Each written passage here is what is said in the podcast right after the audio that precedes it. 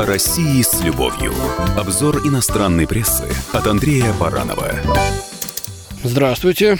Инициированная Владимиром Путиным конституционная реформа и внесенные им на этот счет предложения, конкретные в Госдуму, вызвали вал комментариев в зарубежной прессе. Ну, в общем-то, выделяют основные такие символические поправки и комментарии похожие. Поэтому я выбрал публикацию московского корреспондента французской газеты «Лимон» Бенуа Виткина, который пишет вот что.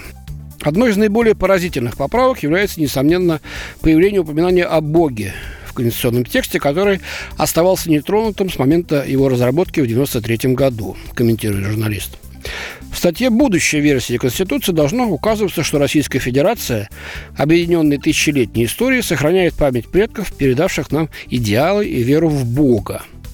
В статье четырнадцать Конституции тысяча девятьсот девяносто третьего года указывал, что Российская Федерация является светским государством, напоминает Монты, и пытается найти в этом противоречие. Указывает также, что в этой статье, в этой же самой, предлагается отметить, что Россия является правопреемницей Советского Союза на своей территории. Президентские поправки также предусматривают включение в Конституцию определения брака как союза мужчины и женщины и подтверждают, что семьи, материнство и отцовство и дети должны защищаться государством. В прошлом, отмечает Монт, Путин уже упоминал о запрете на однополые браки.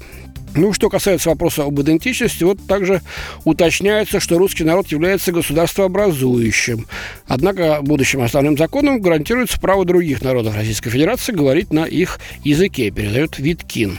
Есть положение, запрещающее отчуждение российской территории, что должно в конечном итоге предоставить новые законодательные инструменты для борьбы с теми, кто отказывается признавать аннексию Крыма в две тысячи четырнадцатом году, особенно на самом полуострове. Но, кстати, на самом полуострове таких очень мало.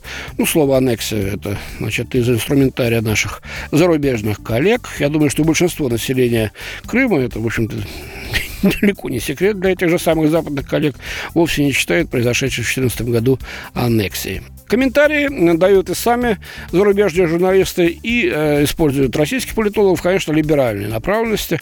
В частности, Монт э, цитирует политолога Георгия Сатарова, э, который, кстати, был одним из составителей Конституции девяносто третьего года.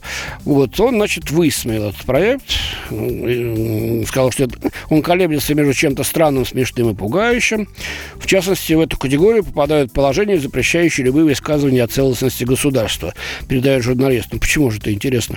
Если в Конституции написано, что э, государство является неделимым и целостным, что в этом плохого-то? Э, другие комментаторы, пишут французские журналисты, усматривают в последних поправках способ привлечь избирателей и побудить их к мобилизации во время голосования. Вот. С этой целью еще одна президентская поправка предлагает закрепить э, в Конституции пункт о том, что государством гарантируется минимальный размер оплаты труда не менее величины прожиточного минимума. На данный момент опросы показывают, что граждане России на самом деле не вполне понимают цели и задачи этой конституционной реформы, отмечает Бенуа Виткин, ну и говорит, что, естественно, все покажет будущее. Действительно, вопросов много. Ну, например, мне нравится пункт один и пятнадцать, а пункт шесть и семнадцать не нравится. Мы же будем голосовать за все поправки сразу. Мы в «Комсомолке» обязательно посвятим этому много материалов. Выпустим отдельным приложением все поправки, которые представлены президентом и другими группами, чтобы вы их почитали и смогли обсудить. Уж двадцать второго апреля голосовать точно за то, что вы хотите. Спасибо. С вами был Андрей Баранов. О России с любовью. Обзор иностранной прессы от Андрея Баранова.